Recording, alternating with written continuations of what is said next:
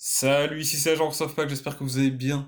Alors, si aujourd'hui vous faites de l'email marketing et que vous n'êtes pas totalement satisfait des résultats, par exemple vous avez un mauvais taux d'ouverture ou un mauvais taux de clic, eh bien aujourd'hui j'aimerais bien vous partager les trois erreurs à absolument éviter dans l'email marketing et qui pourraient potentiellement être la cause de ces mauvaises performances que vous avez aujourd'hui.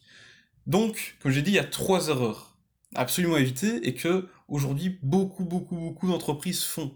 D'ailleurs, la plupart des sites e-commerce font cette erreur-là, la plupart des sites tout court. Si vous regardez votre boîte mail, il y a de très fortes chances que la majorité des emails que vous recevez fassent les erreurs dont je vais vous parler ici dans cet épisode.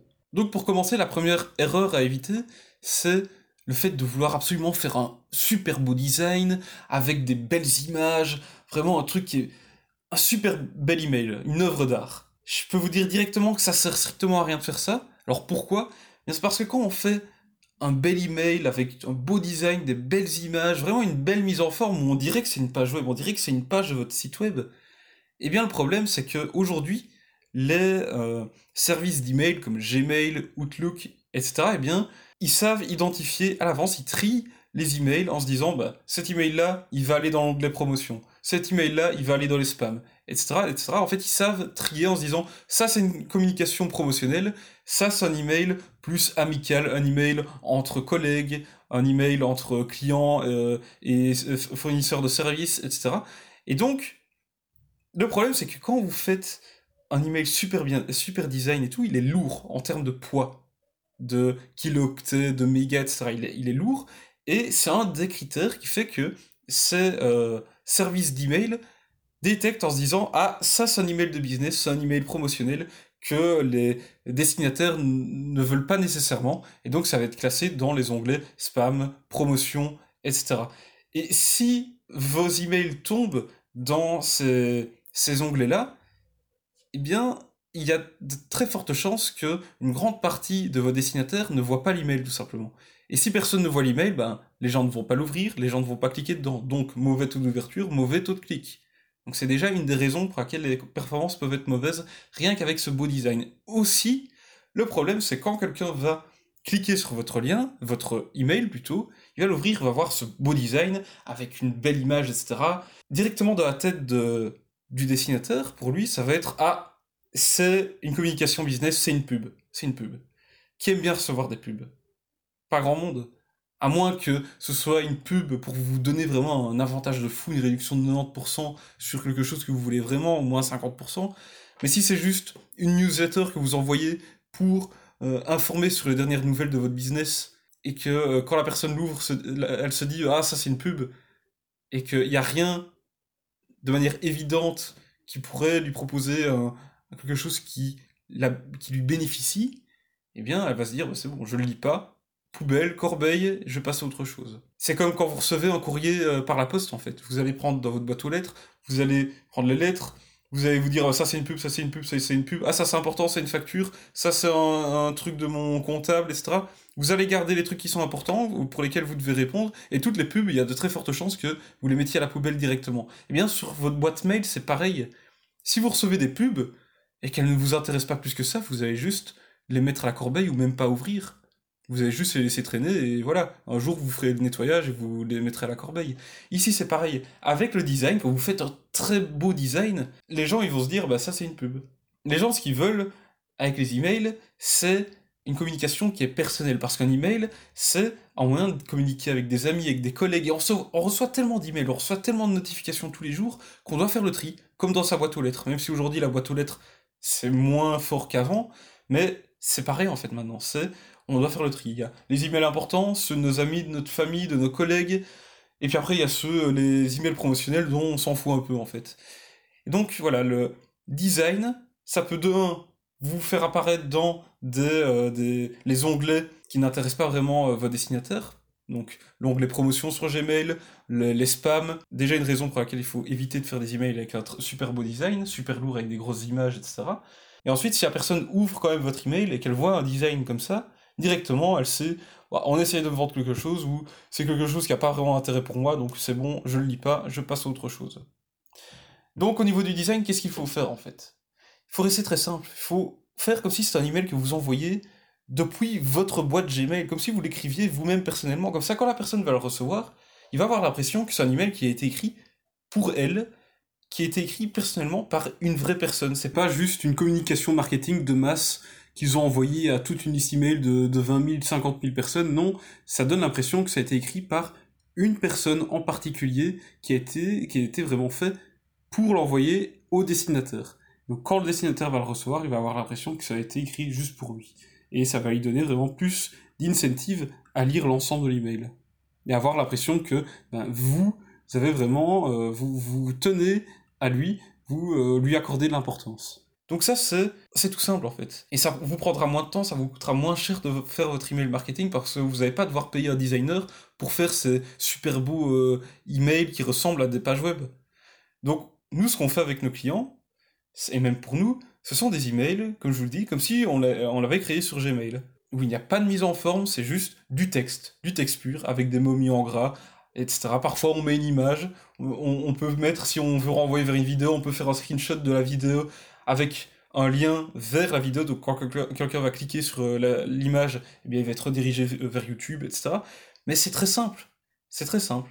On se prend pas la tête, il n'y a pas un gros logo au début de l'email, parce que si quand la personne clique sur votre email, commence à le lire, qu'elle voit directement le gros logo dessus, voilà. Est-ce que vos amis vont vous envoyer un email avec un logo tout en haut de leur email? Non.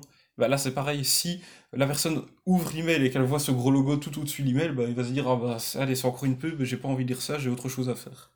Donc si vous voulez mettre votre logo, c'est tout en bas de la signature de, de, votre email, comme vous feriez quand vous envoyez un email à un client, à un prospect, à votre comptable, etc. Donc faites en sorte que l'email ait l'air personnel rien que dans son design. Donc super simple, vraiment super simple. Ensuite, l'autre erreur, la deuxième erreur très très courante, eh bien, c'est de faire des emails dans lesquels vous vendez quelque chose, où vous allez mettre en avant vos dernières promos, vos, derniers produits. Et juste en parlant des produits, en parlant des promos, ou alors faire des emails où vous parlez juste de vous. Ah, regardez notre nouvelle équipe, regardez nos nouveaux bâtiments, regardez ta ta ta ta, ta et juste parler de vous. Et ça, il n'y a vraiment aucun incentive pour le prospect, pour votre destinataire, de lire cet email en fait. Surtout si vous parlez juste de vous, ils peuvent s'en foutre, sauf si vous avez vraiment un super lien émotionnel avec eux. Mais sinon, si c'est juste faire des newsletters pour dire Ah, voici ce qu'il y a de nouveau dans notre entreprise, et vous parlez juste de vous, du fait que vous avez engagé une nouvelle personne, que vous avez été au restaurant, etc., bah, ça, ils s'en foutent. Donc ça va aller à la poubelle aussi. Et si vous envoyez plusieurs emails comme ça, à un moment, ils vont se dire, bah c'est bon, je m'en fous de ces emails-là, je, je, ne vais même plus les, les, ouvrir en fait. Et donc ça pourrait justifier pourquoi vous avez un mauvais taux d'ouverture un mauvais taux de clic. Ensuite, quand je parlais du fait de vendre juste dans vos emails. Alors pourquoi je dis ça? Parce que c'est très bien quand on met des promos, ça peut donner envie aux gens d'ouvrir. Moi aussi, parfois j'ouvre des emails, même dans l'onglet promotion de Gmail, où je, vois clairement bah, promo de moins 50%, parce que ça me propose un bénéfice, une promotion sur quelque chose que je veux. Donc ça peut quand même fonctionner. Mais si vous envoyez que tout le temps des emails pour vendre quelque chose, eh bien euh, les prospects, vos, destinataires, ils vont comprendre que vous êtes juste ça pour vendre quelque chose, pour juste venir pousser la vente, allez, dépense de l'argent, dépense de l'argent, dépense de l'argent, et il n'y aura pas vraiment de lien émotionnel créé avec eux. Et donc ça peut limiter votre potentiel de générer des ventes, de générer des, prospects, etc. grâce à vos, euh, à emails. Donc en fait ce qu'il faut faire avec l'email marketing, si vous voulez vraiment garder une très bonne relation avec vos, euh, les, prospects que vous avez dans votre liste email, à long terme, faire en sorte qu'ils continuent à ouvrir vos emails, à cliquer et à continuer à acheter vos produits ou à participer à vos webinaires, etc. Le tout, c'est de faire en fait des emails qui sont divertissants et dans lesquels vous donnez de la valeur qui les intéresse, du contenu qui les intéresse. Donc pas juste des promos, les promos c'est bien de temps en temps, mais il faut aussi être plutôt avec du contenu un peu plus divertissant, où vous parlez de euh, d'un projet que vous avez fait un, un client, comment ça s'est passé, de quelque chose qui s'est passé dans votre entreprise qui peut intéresser votre client. Vous pouvez parler de vous, mais il faut que ce soit divertissant, que vous racontiez des histoires, etc. Pas juste dire oh regardez nous on vient d'aller euh, au restaurant avec euh, ce prospect là c'était très, très très amusant regardez les photos. Non, il faut pas juste faire ça c'est parler surtout avec des histoires qui intéressent vos prospects. Donc je vous donne un exemple. Ici je suis en train d'écrire la, la séquence email pour un coach sportif dans laquelle eh bien on raconte son histoire. Et dans son histoire on donne tous des conseils sur le fait, ben, par exemple, qu'avant, il avait des amis qui étaient très sportifs, et une fois qu'il est arrivé dans les études supérieures, ces personnes commençaient à faire moins de sport, et une fois qu'ils sont rentrés dans la vie active, ces personnes arrêtaient de faire du sport. Et ensuite, il explique dans les autres emails que eh bien, euh, ces personnes, quand il les recontactait, il disait, euh, il leur demandait pourquoi ils faisaient plus de sport, et il disait, ouais, c'est plus parce que j'ai plus le temps, quand je rentre du boulot, je suis trop occupé, et euh, j'ai autre chose à faire, j'ai envie de me relaxer, de me mettre dans mon canapé, etc.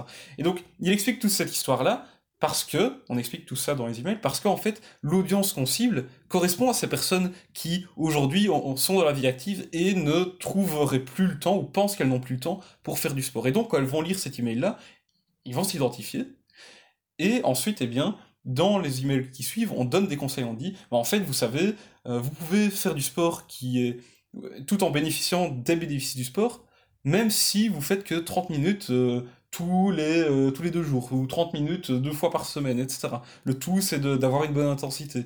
Et on explique tout ça, on donne en fait des petits conseils tout en racontant des histoires. Donc ça rend les emails divertissants, tout en donnant de la valeur, en donnant des conseils pour aider à régler les problèmes de l'audience.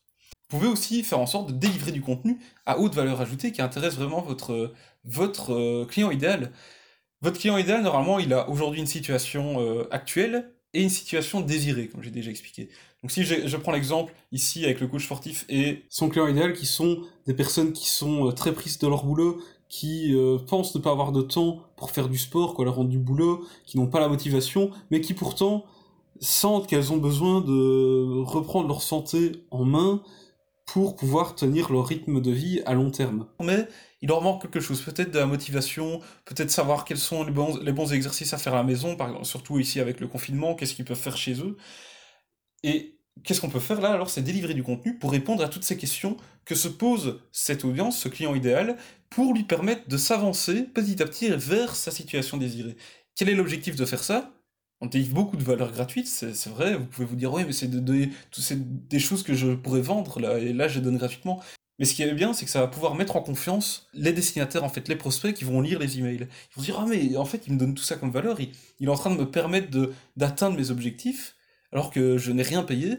Et ça va créer cette, cette confiance, cette crédibilité qui fait qu'une fois que vous allez proposer une offre, vous avez proposé, par exemple, ce coach sportif va proposer de réserver un appel pour euh, par la suite faire un coaching, eh bien les personnes seront plus susceptibles de lui faire confiance, de, de, croire dans le fait qu'il peut réellement les aider et de réserver ce fameux appel pour pouvoir passer à l'étape suivante. Et c'est d'autant plus important si vous vendez votre expertise, si vous vendez des services professionnels où vous devez vraiment mettre en confiance, prouver que vous êtes capable d'apporter les résultats que vous vendez, eh bien euh, là c'est tout bénéf pour vous de faire une séquence email où vous donnez du contenu éducatif, du contenu qui permet à votre audience de se rapprocher de sa situation désirée. Je vous donne encore un autre exemple, c'est, euh, imaginons, vous êtes une entreprise qui fait euh, des relations publiques, qui fait des communiqués de presse, qui fait de la mise en relation avec des influenceurs, etc. Donc vraiment de la communication, voilà, une entreprise de communication, c'est ça que je voulais dire. Eh bien, pourriez proposer à vos prospects,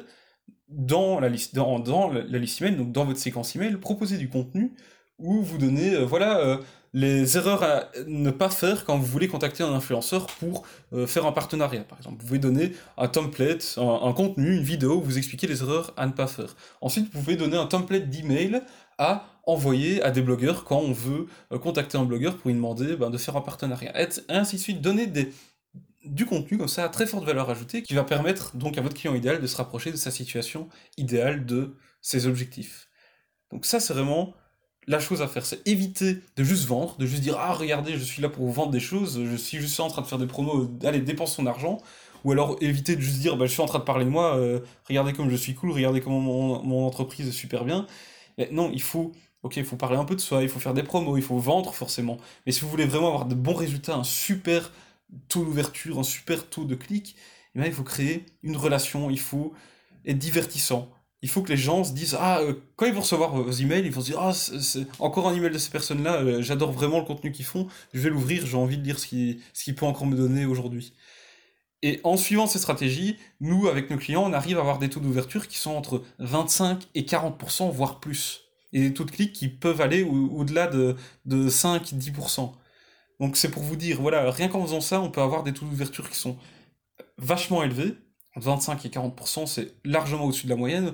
quand, la plupart des personnes avec qui on discute, souvent, c'est en dessous de 10%, voire en dessous de 5%, donc voilà, vous voyez bien la différence. Donc voilà. Deuxième erreur à éviter, c'est le fait de vouloir trop vendre ou alors de vouloir juste parler de soi. Enfin, la troisième erreur à éviter, c'est dans vos sujets, dans le sujet de votre email.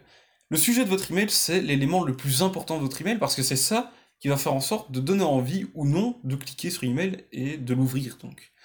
C'est le travail en fait d'une headline, d'un titre. C'est parce que quand les gens sont dans leur boîte mail, eh bien, ils vont voir tous les emails qu'ils ont reçus, ils vont lire tous les sujets en fait, ils vont lire euh, les sujets un à un, ils vont les parcourir, et ils vont faire le tri. Ah, celui-là, il a pas l'air intéressant, celui-là, on essaye de me vendre quelque chose, etc., etc., et tout ça, ils vont les, les bazarder, en fait, comme si vous aviez reçu des lettres, encore une fois, dans votre boîte, dans votre boîte aux lettres, et vous regardez, vous faites le tri. Ah, ça c'est une facture, ça c'est le comptable, ça c'est une pub, ça c'est une pub, ça c'est une pub, les pubs c'est la poubelle. Voilà, c'est pareil. Juste en lisant les titres, les sujets, vous allez pouvoir faire le tri. Et c'est ce que font les dessinateurs de vos, euh, de vos séquences email, de vos, euh, de vos campagnes d'email marketing.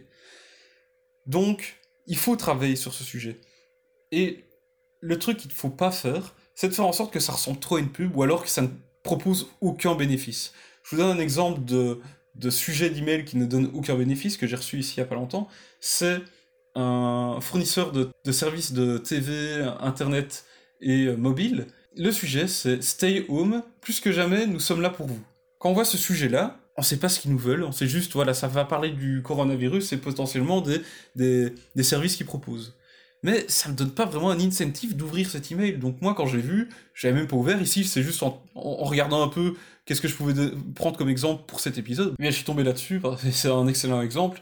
Et le truc, c'est quand je lis l'email, enfin déjà quand je l'ouvre, c'est un email avec un très beau design, avec le logo juste au-dessus. Donc c'est vraiment l'exemple à ne pas suivre. Et il s'est retrouvé dans euh, l'onglet promotion de, Gmail. Donc voilà, euh, il a vraiment fallu que j'aille un peu fouiller pour tomber dessus. Et le truc, c'est quand je lis l'email, en fait, il y a un bénéfice dedans. Mais il faut lire, il faut lire vraiment un peu plus bas. Et il parle qu'ils font, qu'ils proposent des cadeaux pendant le confinement, jusqu'au 19 avril, où ils proposent d'avoir 5 films gratuits. Ils proposent aussi d'avoir des appels gratuits, illimités 24 heures sur 24, 7 jours sur 7, sur toutes les lignes fixes en Belgique, depuis son téléphone fixe ou mobile. Et en plus de ça, il n'y a aucune limite de téléchargement sur son internet euh, à la maison. Donc il y a des, bénéfices et ils devraient les mettre en avant dans le sujet. Et ils ne sont pas mis en avant. S'ils avaient mis ça en avant, j'aurais eu beaucoup plus envie d'ouvrir cet email en fait. Ça m'aurait donné euh, directement, je me serais dit, ah, j'ai internet illimité à partir de maintenant, je peux appeler sur toutes les lignes euh, fixes à partir de mon téléphone, euh, de mon téléphone mobile à partir d'aujourd'hui. C'est excellent, ça m'aurait fait plaisir, et euh, probablement que j'aurais utilisé ces, cadeaux-là. Aujourd'hui, je ne le savais pas, puisque je viens de cliquer sur cet email aujourd'hui, donc je ne le savais pas avant. Maintenant, je le sais, mais s'ils avaient changé, s'ils avaient optimisé un peu mieux le sujet, qu'ils avaient mis en avant ces bénéfices directement, par exemple en disant le cadeau qu'on vous fait pendant cette période de, de confinement, un exemple, eh bien j'aurais eu plus envie de, cliquer et de lire cet email. Ensuite, une autre erreur, c'est bah, quand on veut faire des, sujets qui donnent envie d'être cliqué dessus, eh bien, on peut faire en sorte que ça ressemble trop à une pub. Parce qu'aujourd'hui, euh, quand on veut faire des, sujets comme des titres, il y a plein de formules qui traînent partout. C'est par exemple les 5 erreurs à éviter, les, 10, euh, le top 10 des euh, tatata à ne pas faire, tous ces trucs-là, donc toutes ces formules de titres qu'on voit un peu partout, eh bien, à la fin, on commence un peu à être lassé. On commence un peu à être lassé, surtout si tous vos concurrents utilisent ce type de, de sujet. Eh bien, euh, vous allez juste être noyé parmi les autres emails que votre audience reçoit. Le mieux, c'est de faire des sujets qui ressembleraient à un sujet qu'un de vos amis aurait écrit, ou quelque chose qui attise la curiosité, en fait. Comme quand je vous avais expliqué que pour faire des bonnes pubs, il faut surtout attiser la curiosité pour faire en sorte de donner envie aux gens de cliquer sur le lien. Et ici c'est pareil, sur votre euh, headline, sur votre sujet, plutôt le sujet de votre email, il faut que ça, ça attise la curiosité. Ça donne un peu une information, un bout d'information, mais pas suffisamment, ça donne juste assez pour donner envie d'aller à la suite. Vous pourriez par exemple écrire un sujet où ce serait j'ai envoyé cet email et trois petits points. Et juste en lisant ça, la personne pourrait se dire mais et oui et quoi? Et il va avoir envie de cliquer juste par curiosité. Ou alors vous pouvez faire une grosse promesse en disant voici comment vous générez 10 euh, 000 prospects en un jour, par exemple. Forcément, il faut que dans l'email, euh, ce que vous donnez comme contenu, ou alors le, le lien que vous mettez en avant, un article de blog ou quoi, eh bien vous permettent de vraiment délivrer la promesse que vous avez faite dans le sujet. Il y a ça, ou alors c'est bêtement faire des sujets complètement qui, qui sort de l'ordinaire, qui pourrait ressembler vraiment à un, sujet que un pote vous aura envoyé. Par exemple, apparemment, euh, un des emails les plus efficaces qu'il y a eu euh, jusqu'à aujourd'hui, c'est un email de Barack Obama, dont le sujet était simplement Hey, donc H-E-Y, c'était juste ça. Et apparemment, le, les performances de cette campagne avaient été vraiment super bonnes, vraiment excellentes. Ça leur a permis de, euh, de faire des levées de fonds pour la campagne de je sais plus combien, bah, plusieurs millions de toute façon, mais je sais plus combien, euh, quels sont les chiffres exactement, mais juste en mettant Hey, juste ça. Ou alors j'ai déjà vu des emails qui sont envoyés où c'est juste salut, ou alors euh, votre stratégie, trois petits points.